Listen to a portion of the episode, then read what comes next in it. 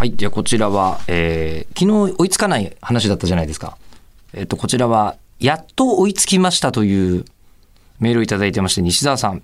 えー、先日はフォッサマグナの糸魚川静岡構造線をまたいで通勤しているメールを読んでもらってありがとうございました。なんせ、ラジオの人に読んでもらうのは20代の頃のハガキ以来なので、ちょっと感動しました。あ、よかったですね。ねその番組が知りたいですね。なんでしょうね。さてさて、ようやくバックナンバーを全部消化し、今に追いついて、12月28日のサンタがいない話をしみじみ聞きながら、1日1本ってリアルタイムだなぁと。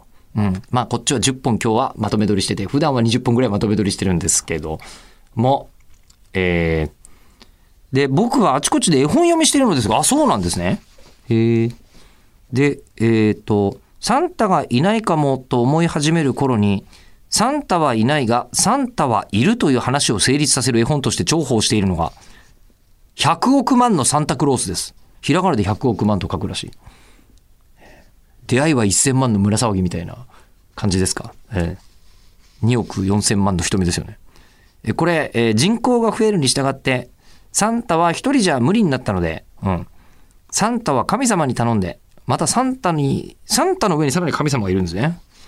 2人、4人、16人とガマの油のように増やしてもらうのですが、その度にサイズが2分の1、4分の1、16分の1となって、しまいには見えないくらい小さくなってしまって、プレゼントなんて運べないので、世界中の大人の耳に入って、子供にプレゼントをやれ、と命令して回るという本です。一応、親父が買ってくれたプレゼントもサンタのおかげだと理由がつくので、えーなんだかいいなと。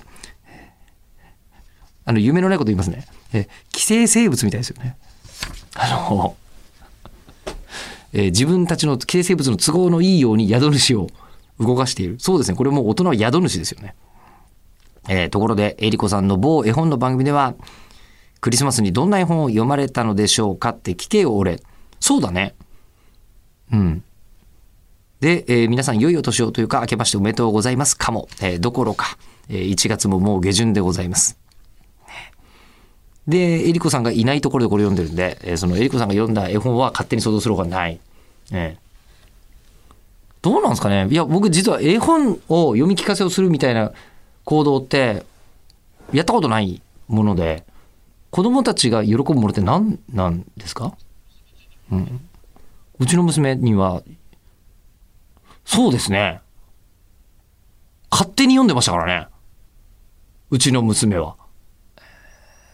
読み聞かせた覚えがない。うん。なんだろう、でも勝手になんかすっげえオタクな本とか読んでた気がする。なんだろう。ニュータイプとか読んでたかな。